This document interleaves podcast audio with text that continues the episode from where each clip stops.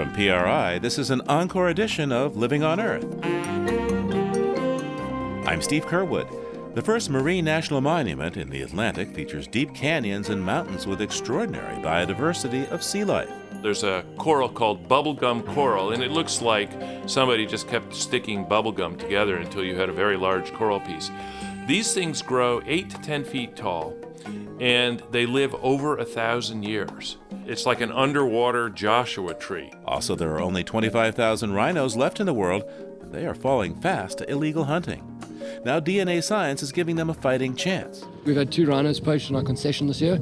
They're both right behind us over here where both rhinos, the poachings took, took place. The one was successful, they did get the horn, and the other one, we kind of distracted them a bit early, so they weren't successful in getting the horn, but unfortunately killing the rhino. Those stories and biologist E.O. Wilson this week on Living on Earth. Stick around. From PRI and the Jennifer and Ted Stanley studios at the University of Massachusetts Boston, this is an encore edition of Living on Earth. I'm Steve Curwood. The World Wildlife Fund and the Zoological Society of London release a Living Planet report every two years or so that assesses how the natural world is coping with the stress of rising human population. It is a grim trend. They report global wildlife populations have already declined by almost 60% since the 1970s, and the losses continue. Colby Loucks is the Senior Director of the Wildlife Conservation Program for WWF, and he joins us now to explain. Welcome to Living on Earth. Thank you. So, in brief, tell me, what are the findings of this Living Planet report? The big findings are that we've seen a 58% overall decline in the population sizes from 1970 to 2012. So what that is is if in 1970 you looked out your window and saw 100 of your favorite species out your window, today you would only see about 42. So in a single population, there's a 58% decline, but that's averaged across over 3,700 vertebrate species. So, in other words, I look outside the window now where I used to see 100 crows and they're noisy. They're just seeing 42. And then in my pond where there used to be 100 frogs, there I think they're way less than 42. Yeah, that's a good point. And the freshwater loss is tremendous. And so in your pond, if you saw 100 frogs, now you might only see 19. Wow. So, what was the data that your analyst used to put this report together? Well, most of the data comes from uh, published scientific literature. There's many, many researchers around the world and research organizations that are monitoring their own individual populations. So it's basically collecting all that information and putting it into the analysis. What are the factors that are driving these rapid losses in wildlife? Well, the overall major number one driver is just the habitat loss. In the simplest terms, you could think of a forest being converted to a farm. Also, for a lot of the wildlife, the number two driver of loss is overexploitation, which is fancy word for saying just taking too many out of them. So on the terrestrial side of things, that is going to be poaching. In the marine areas, it's usually overfishing. And then if you add maybe three more of the big drivers is going to be pollution, especially bad for freshwater, and then invasive species, and then finally climate change. So they're sort of like the five horsemen of the apocalypse for the populations that are in decline. Talk to me about what species are crashing the fastest. The biggest loss of wildlife is certainly going to be in the freshwater.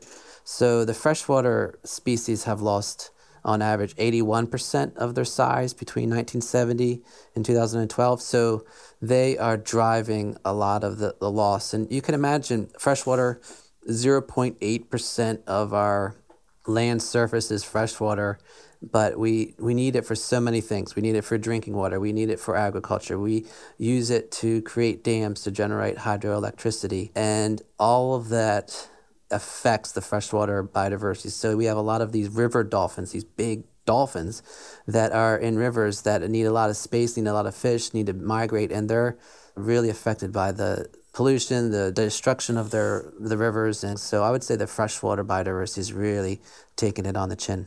Now, talk to me about the regions of the world that you think will most likely have the biggest species loss. Well, it's interesting. Uh, historically, a lot of the species lost may have come from the areas in the temperate zone, so North America, Europe, and Russia, where there's just a lot more people over hundreds of years, thousands of years. And so that's certainly in place. But those are also the regions where we're starting to see some rebounds on some of the wild cats that are in the parts of Europe.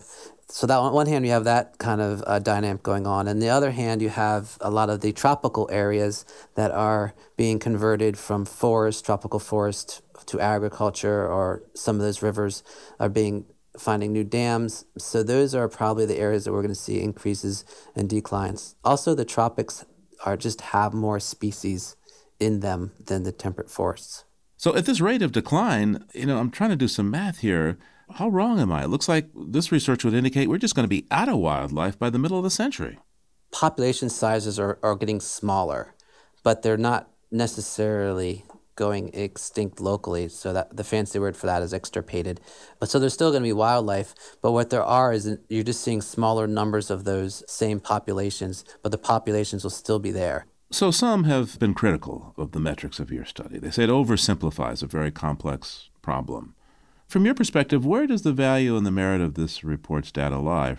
It's a challenge. So what we have is a single number, 58% decline in populations. And so the, the challenge is to try to portray this information that can be digestible. And I think it's not too different from other major numbers that we hear about, such as gross domestic product, right? So the GDP. GDP is the economic output of a country. And most people can understand that that ranges from Apple to your local florist in the basement of our uh, building here they're very different, but they also have this economic output. Same with the Living Planet Index. So we have elephants in Kenya to uh, salamanders in West Virginia, and so it's it's trying to capture and give you a taste in the sense of what is happening. Colby, you sound all very calm telling us this story, but it sounds pretty scary to me.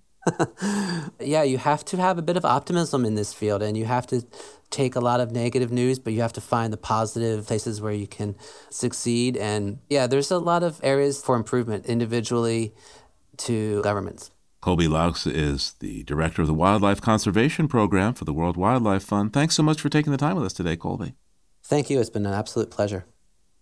Any day now, Interior Secretary Ryan Zinke may send the White House his review of the national monuments the President ordered him to consider for potential resizing, rescinding, or modification.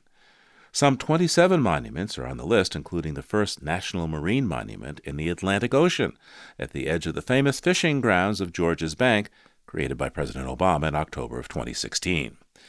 There are canyons deeper than the Grand Canyon and four large underwater mountains and nearly 5,000 square miles of ocean that now have the same status as a national park.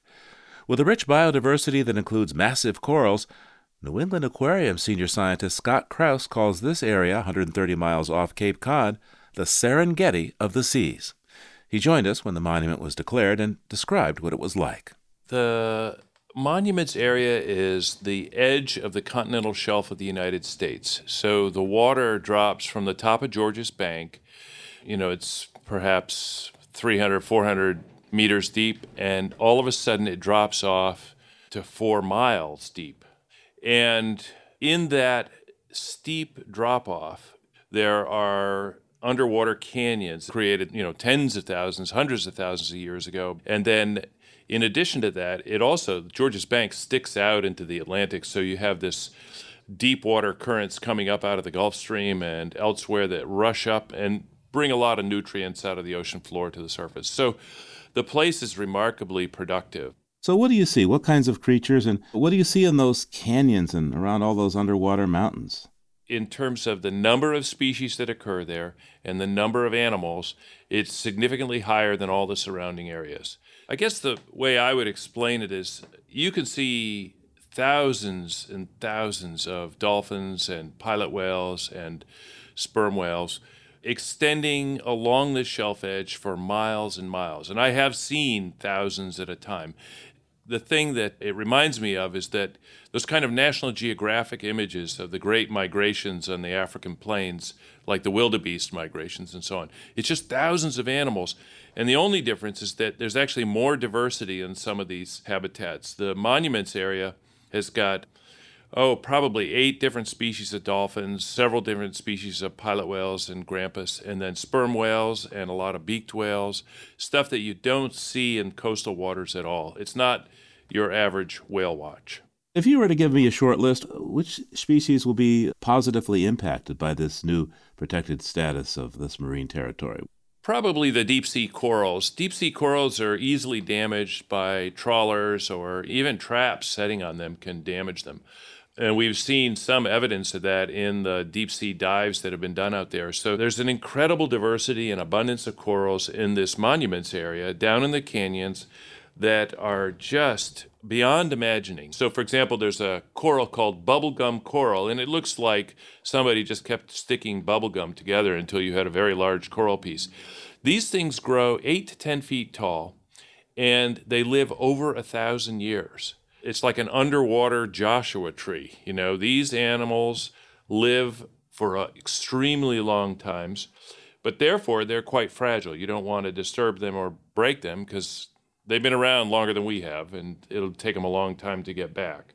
So let me ask you specifically what types of human activities does this designation as a national marine monument prohibit then? It will prohibit all fishing. There's a phase out period for red crab and lobster over the next seven years.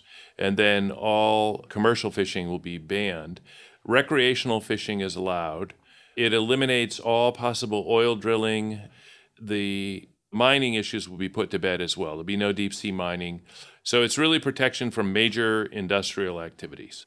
Ah. Now, opponents of this monument say, oh, it's going to have devastating impacts on New England's fishing industry. Your thoughts? There are some fishermen who fish out there. I don't think there are any fishermen who fish out there year round. Most of them are limited to a couple of seasons. And the data that I've seen on fishing activity out there indicates a very small number of people working there and a very small percentage of their time is spent there. So, my suspicion is that this is not a big economic problem. I've heard wildly exaggerated numbers about thousands of fishermen and millions of dollars, and the data just doesn't support that. How important is this area for helping uh, breeding populations of fish up there on the continental shelf? For this particular area, we don't know that. Those kind of studies haven't been done. But the other thing it does that's really important is that we live in a world where the oceans are warming fairly rapidly and they're becoming more acidic. The climatological changes in the North Atlantic are and in fact in the Gulf of Maine, are happening faster than anywhere else in the North Atlantic. And so we really need reference habitats that are not disturbed by all kinds of human activities. And this is a really good one for that. So there was an earlier version of this proposed monument that covered an even wider part of the ocean. How convinced are you that the final plan adequately protects and preserves these important habitats in the Atlantic? You know, if you were a marine mammal, more is better. If you were a fisherman, you'd say less is better.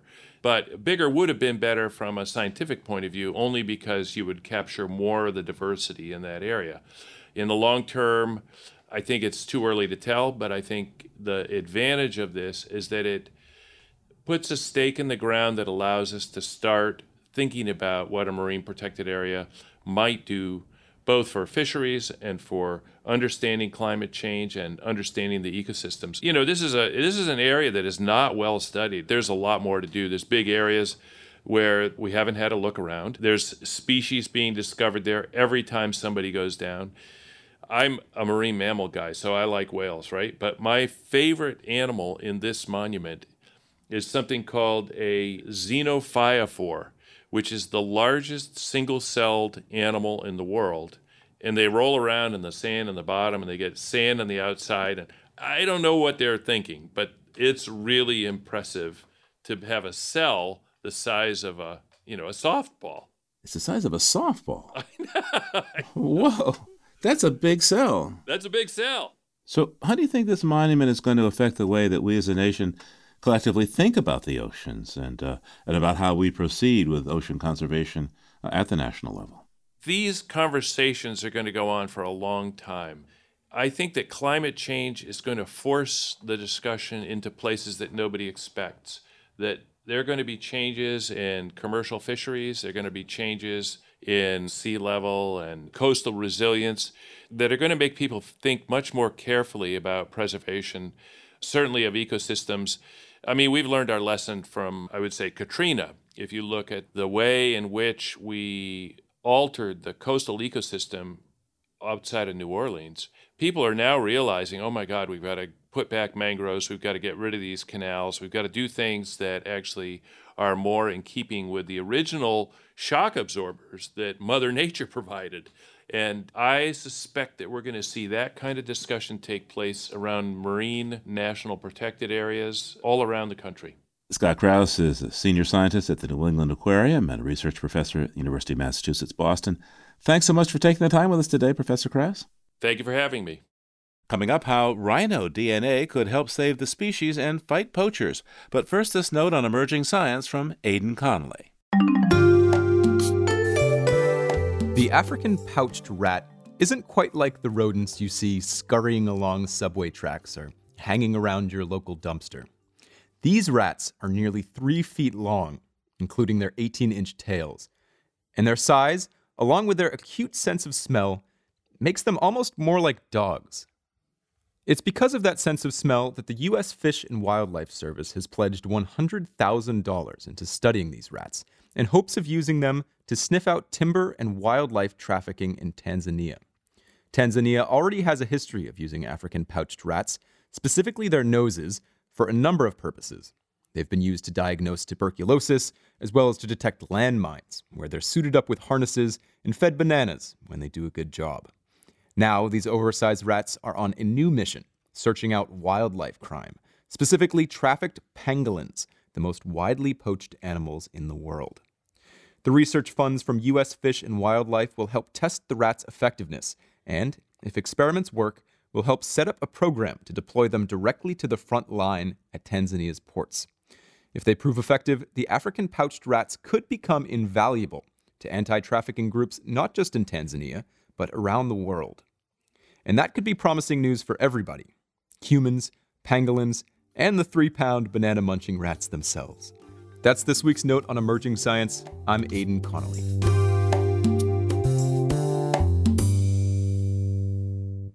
Some of the most threatened animals on the planet live in Africa, and none face more dire threats than rhinos.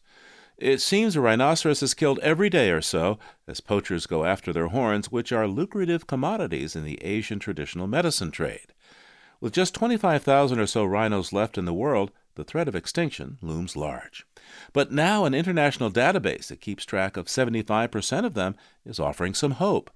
This database is housed in South Africa. And from Pretoria, Living on Earth's Bobby Bascom reports on what it does and how it may help save this iconic animal. Brittle yellow grass gently blows in the wind at the Black Rhino Game Reserve near Pilanesberg National Park in South Africa.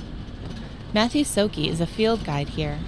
Driving a safari truck, he scans the familiar landscape and points towards a nearby fence. We've had two rhinos poached on our concession this year. They're both right behind us over here where both rhinos, the poachings took, took place. The one was successful, they did get the horn, and the other one we kind of distracted them a bit early, so they weren't successful in getting the horn, but unfortunately killing the rhino. Stories like that are extremely common here. So common that South African law requires that a tissue sample must be collected any time a rhino is moved from one park to another or receives medical care. The sample is used to create a DNA profile for each animal that can be recorded, and in case the animal is ever poached, can be matched to confiscated rhino horn.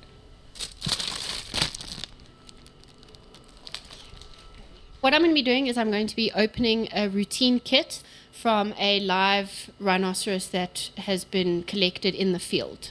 Amy Clark is a laboratory technician at the Veterinary Genetics Lab at the University of Pretoria. She opens a plastic bag to examine small tubes holding rhino's skin, hair, and blood. She pulls out a piece of paper with information about this specific rhino. We know from this particular animal that it is from a male white rhino. It is from the Limpopo province in South Africa, and this was from a live rhino.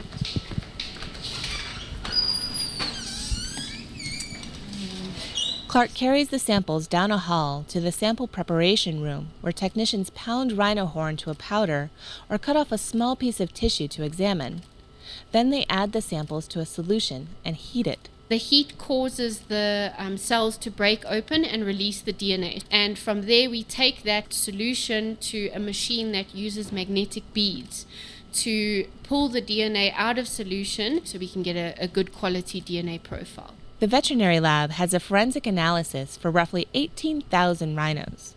That's nearly three quarters of the total population, and they hope to eventually register every rhino in the world. The Rhino Registry helps officials prosecute poaching crimes. Dr. Cindy Harper is the director of the lab. She says criminals in possession of illegal material like rhino horn might get a slap on the wrist, but when they're linked back to a dead rhino, a crime scene, they'll get a much harsher punishment. We're looking at cases where poachers get 29 years and more because they're actually involved with an illegal hunt and not just possession of rhino horn. The sentence for poaching can vary greatly depending on the country where the poacher was caught. Rhino poaching is a well organized, highly profitable crime run by a heavily armed international syndicate. Harper says her DNA database allows officers to keep tabs on how poachers are operating. If you look at internationally, that gives you some idea of the traceability of where that horn had moved from the carcass to its final destination and how quickly it moved. It's connecting the dots like that between crime scene, transit, and consumer that Jorge Rios says is so critical. Rios is the chief of the global program to combat wildlife and forest crime at the UN Office of Drugs and Crime. He says training prosecutors in the countries where rhino horns end up is the next step. You need to have a number of concurrent processes going. You need to do the forensics, but even if you have that information, you need to have the criminal legislation in place and you need to have investigators and prosecutors who know how to use the scientific evidence. You need to train along the entire chain of enforcement. The ultimate source of wildlife protection, the Convention on International Trade in Endangered Species, or CITES, recently met in South Africa. Rhinos have had the highest level of CITES protection since 1977 when trade was completely prohibited. This year, the Kingdom of Swaziland petitioned to legalize the sale of humanely harvested horn. CITES delegates declined to pass the new rule, fearing that illegal horn from poached animals could be laundered in with sustainably harvested horn.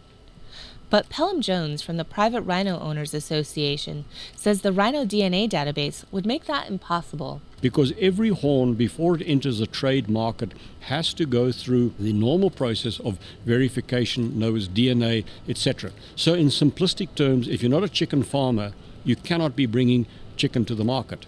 So, can illegal horn enter the market on the South African side? We say no, it cannot because of the traceability via via DNA. DNA technology is also being used to create synthetic rhino horn. A biotech company in Seattle, Washington makes synthetic horn, which they hope to sell at a lower price than real horn and put poachers out of business. But Cindy Harper from the DNA lab says the synthetic horn is virtually indistinguishable from the real horn, so she believes it's a bad idea. The company that's currently really at the top of that drive is wanting to put DNA into the actual synthetic horn. And that is something I simply don't understand. I don't see any other synthetic products, such as synthetic fur or meat or anything else, having the actual animal's DNA put into it. The only reason I can think of doing that is to try and make it impossible for law enforcement to differentiate that. Harper says law enforcement agents already have their work cut out for them. She estimates that just 1% of seized rhino horn samples actually come back to her lab to get matched up on the database. That is the next step in the process, making sure that we get these seized samples back and to be able to look at the whole movement of these horns globally. The criminals are organized. We need to make sure that everybody else who's fighting those criminals are equally organized. Harper's lab is working hard to register all of Africa's rhinos. But there's a long way to go, and it's a race against time. More than 1,300 have already been killed so far this year. For Living on Earth, I'm Bobby Bascom in Pretoria, South Africa.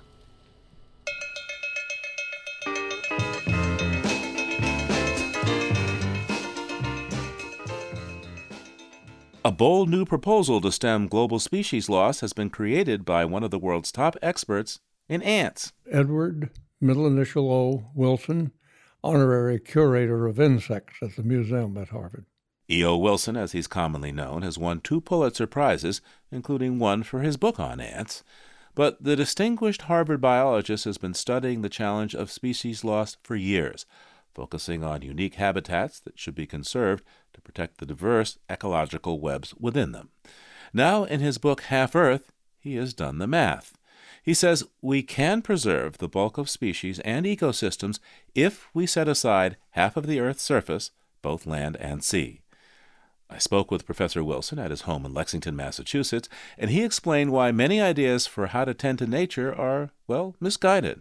I'm concerned because those that I like to call the Anthropocenists, that is, those who feel humanity has so thoroughly changed the surface of the earth and in the seas as well, that we might as well give up.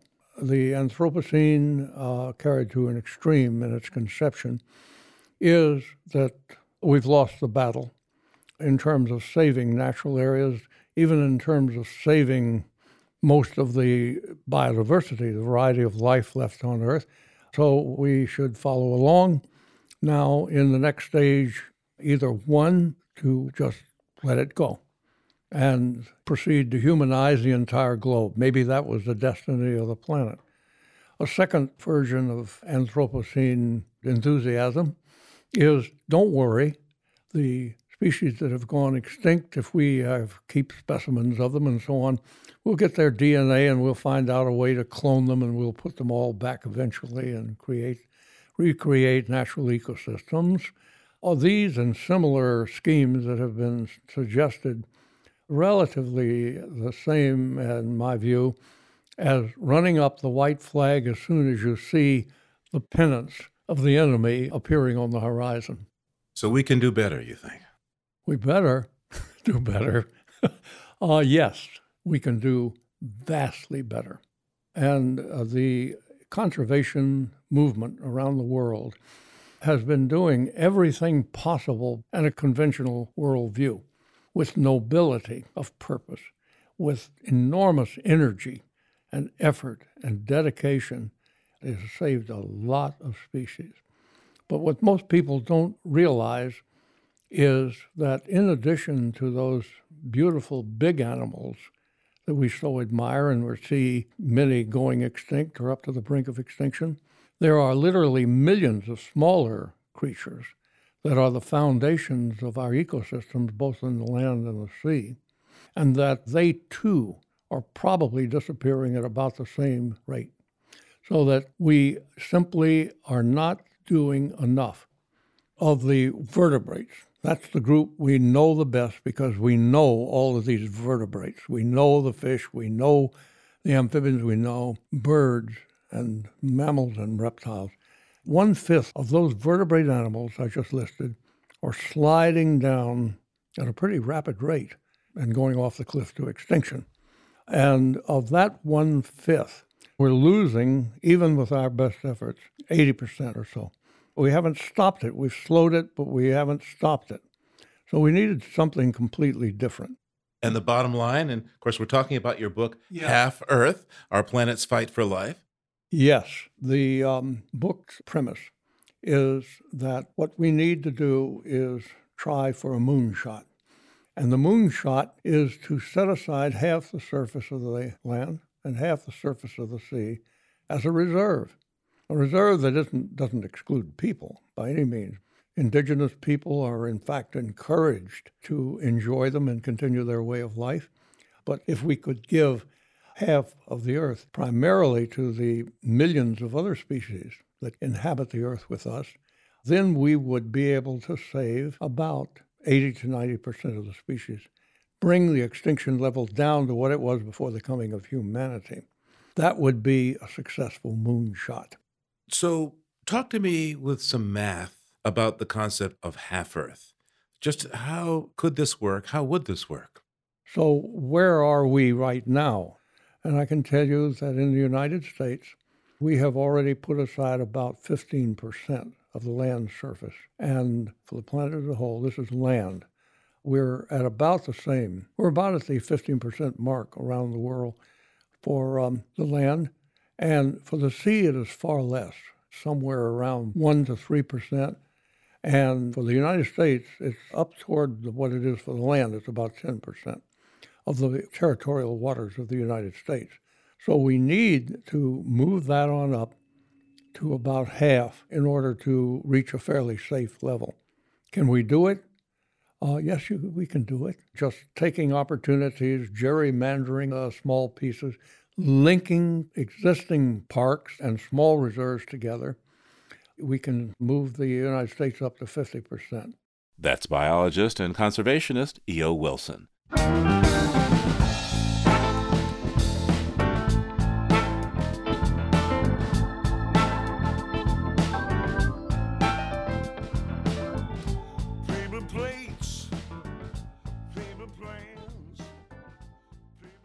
We're back now with renowned conservationist E.O. Wilson, whose book Half Earth proposes a daring idea. He says we need to set aside half of the Earth's land and sea for the 10 million other known species on the planet. To reach that ambitious goal, Professor Wilson imagined how we might conserve so much North American land. I have a, a notion I call squaring America, North America, including the United States. We start Yukon to Yellowstone. That can be done right now. But let's go on. Yellowstone on down to the Rocky Mountains. And we could easily, well, relatively easy, set up reserves all the way down there as a continuation of the corridor. We get to the southern Rockies, and then we have to jump over a bit to the Sky Island Mountains of Arizona.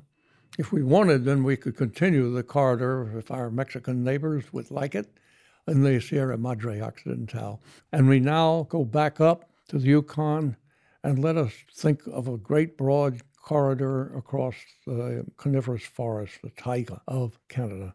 Then, reaching the Atlantic coast, let's bring it down through the best forested areas to Maine and over to the still wild areas of Vermont, New Hampshire, through surprisingly open areas that remain in upstate New York until we arrive at the Adirondack now we continue the square down onto the southern Appalachians, which reaches into northern Georgia and Alabama. But now comes the Gulf Coast. We'd like to see a corridor from at least far east as Tallahassee, extending along the Gulf Coast, which is biologically the richest part of North America, incidentally, in numbers of species. See it extended on over to Louisiana and eastern Texas. That then, if you think about it, would box America north, south, east, west on our square. By the time you pull that off, if you can, you've really added a large amount of natural area. So, what is it about us humans that a majority of people uh, don't share your view, don't understand your urgency, your sense of urgency about this? What is it about us as a species that you think gets in the way? And you write about this some in your book, Half Earth. Yeah. I'm afraid it's part of what we call human nature.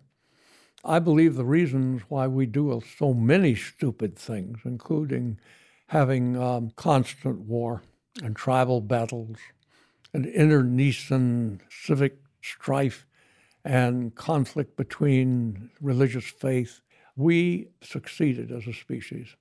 You know, we were just one species out of many creatures that looked a little like us anyway, the Australopiths and pre human species. There were quite a few that came into existence and died off. And our stock was the one that got hold of the capacities for language and dividing labors of cooperating groups. We were the one species that got out from Africa. And we did it about 65,000 years ago. And our populations, our ancestral populations, everywhere, as they spread, and of course, as they multiplied in, in Africa itself, they would enter the uh, whole new environments, natural environments. And everywhere they went, they met the pristine environments and they found survival by utilizing everything they could get their hands on in a pristine environment. They uh, began by killing off, in many cases, the native birds and mammals for food. They uh, then cleaned out a lot of the environment with the plant environment by harvesting. They began to develop agriculture. That began about 12,000 years ago. And that meant despoiling the original environment. We survived, we multiplied, we were Darwinian. Those among us who did the most damage to the environment to our benefit and riches were typically the ones that got ahead of the competitors in the next area over. And surely that has had an effect on our uh, the evolution of human rapaciousness when it comes to dealing with the environment. That's why it makes it so hard to say, please halt and reconsider before you mow down that rainforest. Please consider leaving enough space on the surface of the earth and the sea for those estimated 10 million other species that exist and which we're wiping out at a rapid rate.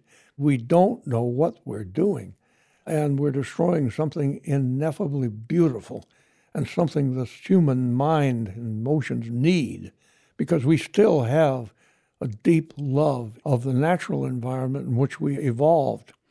Uh, and that included the richness of life and the beauty of open, unspoiled areas. Why do humans need other creatures?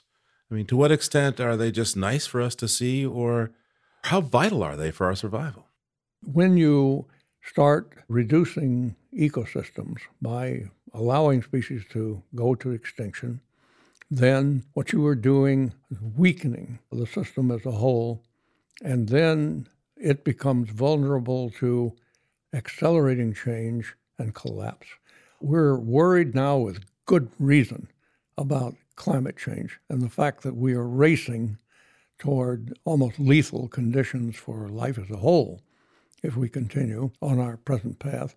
But what's less recognized is that the same thing exists for biodiversity, for the variety of life that make up the natural ecosystems of the world.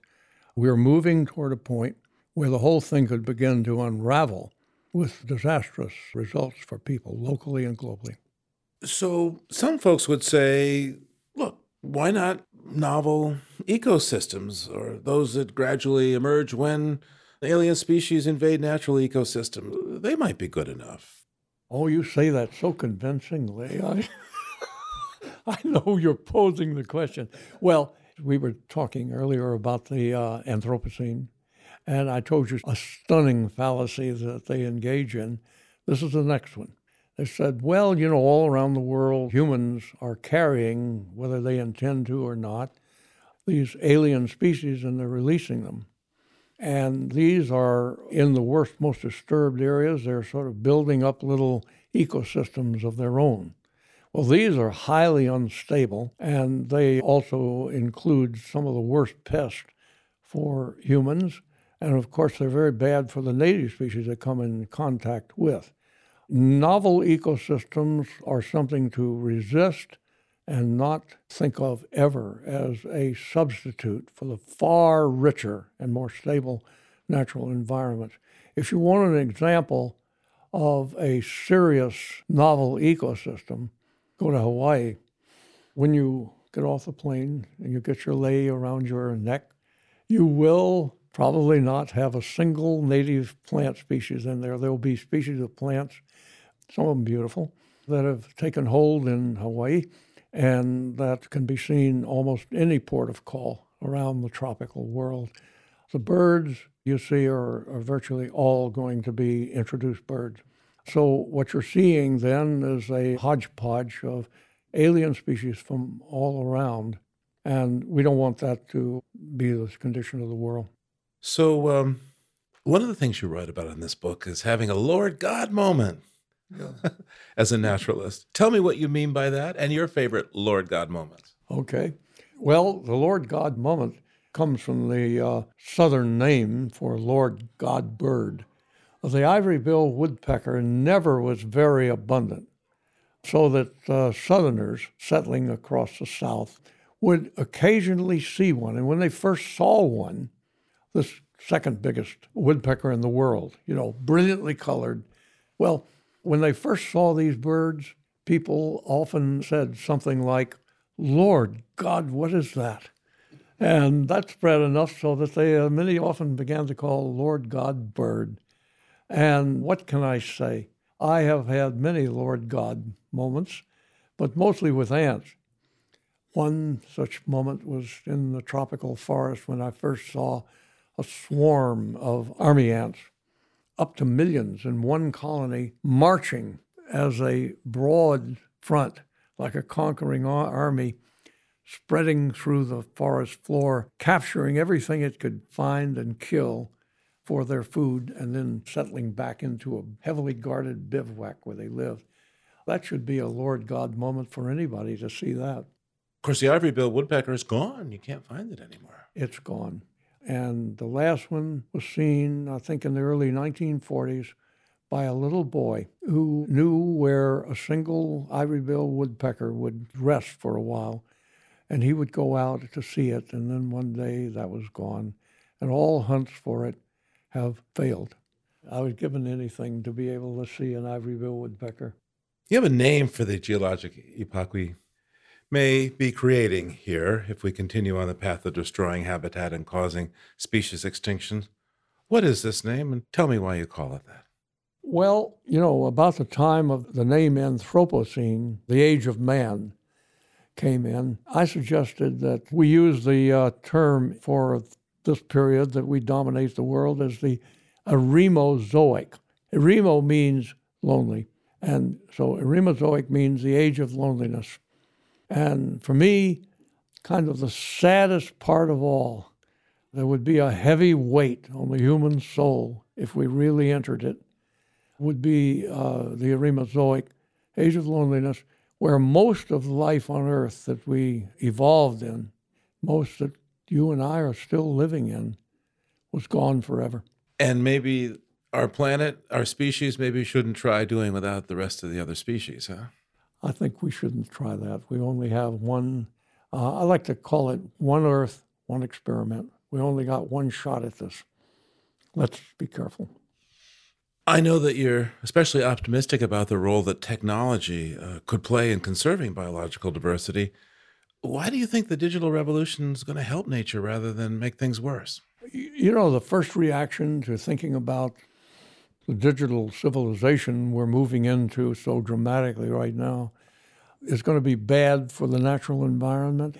That's because we think about the digital revolution in the same terms that actually did exist leading up to it. But the digital revolution has qualities to it that are not shared by any means with the first primitive technological industrial revolution.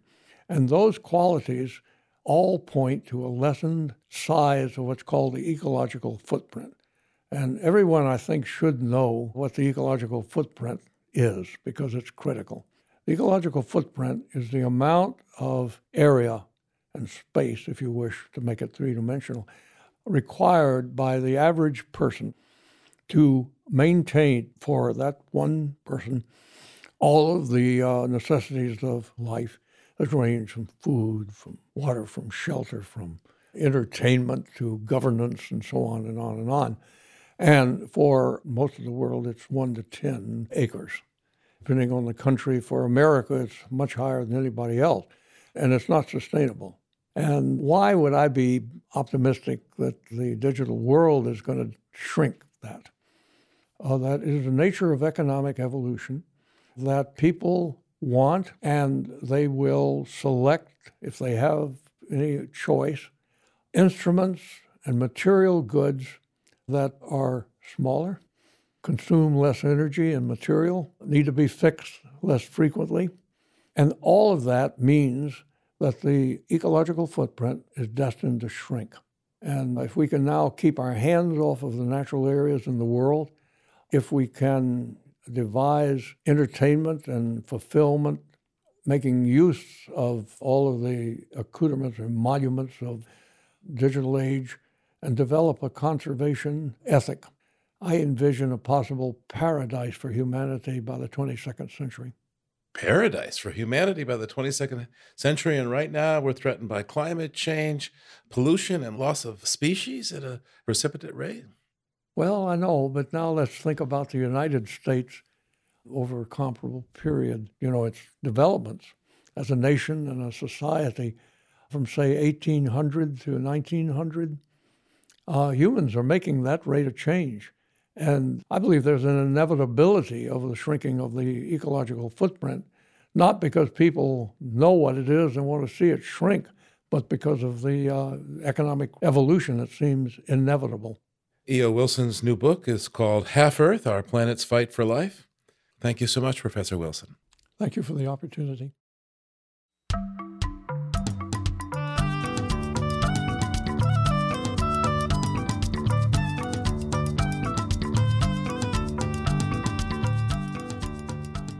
Birds come in all shapes and sizes, with feathers drab or colorful, and voices melodious or grating. And periodically, as Mary McCann points out in today's BirdNote, there are birds that are, well, downright weird. Deep in the dense, remote swamps of Central Africa lives one of the most peculiar looking of all birds. Picture a massive, blue gray stork standing up to five feet tall on long gray legs, but instead of the stork's long, tapered bill, substitute a prodigious stout bill that's hooked at the tip, and that gives this bird its name.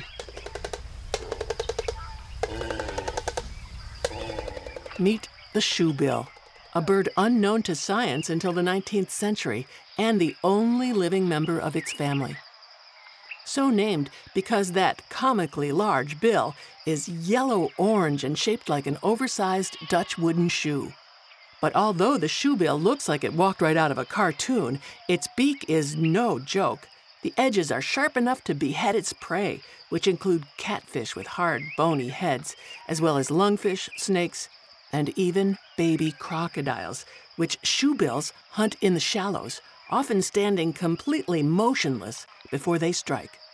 The shoebill's physical resemblance to the stork gave it its early name, the whale headed stork. But DNA analysis showed that it's more closely related to pelicans, another group of birds whose oversized beaks are truly awe inspiring. Shoebills are notably less numerous than pelicans, though, with only 8,000 surviving in the wild. I'm Mary McCann. Swoop on over to our website, loe.org, for some pictures.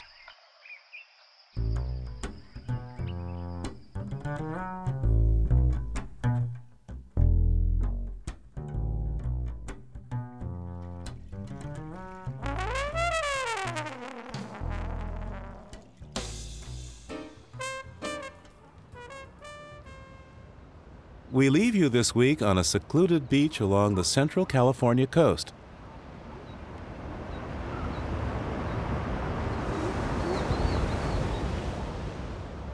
Mesmerizing sounds of the Pacific at Big Sur. If you listen closely, you'll hear some barking sea lions as well.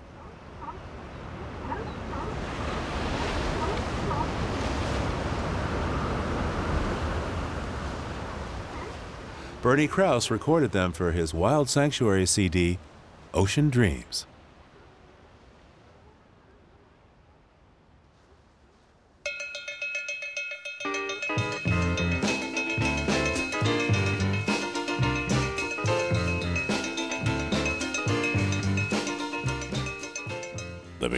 Is produced by the World Media Foundation. Our crew includes Naomi Arenberg, Bobby Bascomb, Savannah Christiansen, Jenni Doering, Matt Hoisch, Noble Ingram, Jaime Kaiser, Don Lyman, Liz Malloy, Helen Palmer, Rebecca Redelmeier, Olivia Reardon, Adelaide Chen, and Yolanda Omari. Tom Tiger and Jake Rigo engineered our show. Allison Lirish composed our themes. You can hear us anytime at LOE.org and like us, please, on our Facebook page, PRI's Living on Earth. And we tweet from at Living on Earth. I'm Steve Curwood. Thanks for listening.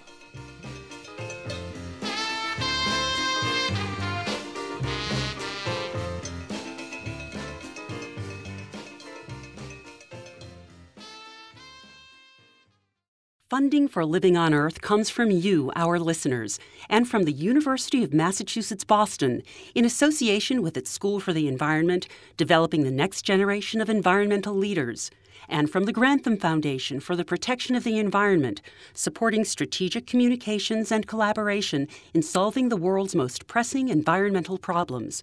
Support also comes from the Energy Foundation, serving the public interest by helping to build a strong, clean energy economy from Gilman Ordway, and from SolarCity, America's solar power provider. SolarCity is dedicated to revolutionizing the way energy is delivered by giving customers a renewable alternative to fossil fuels. Information at 888 997 1703. That's 888 997 1703. PRI, Public Radio International.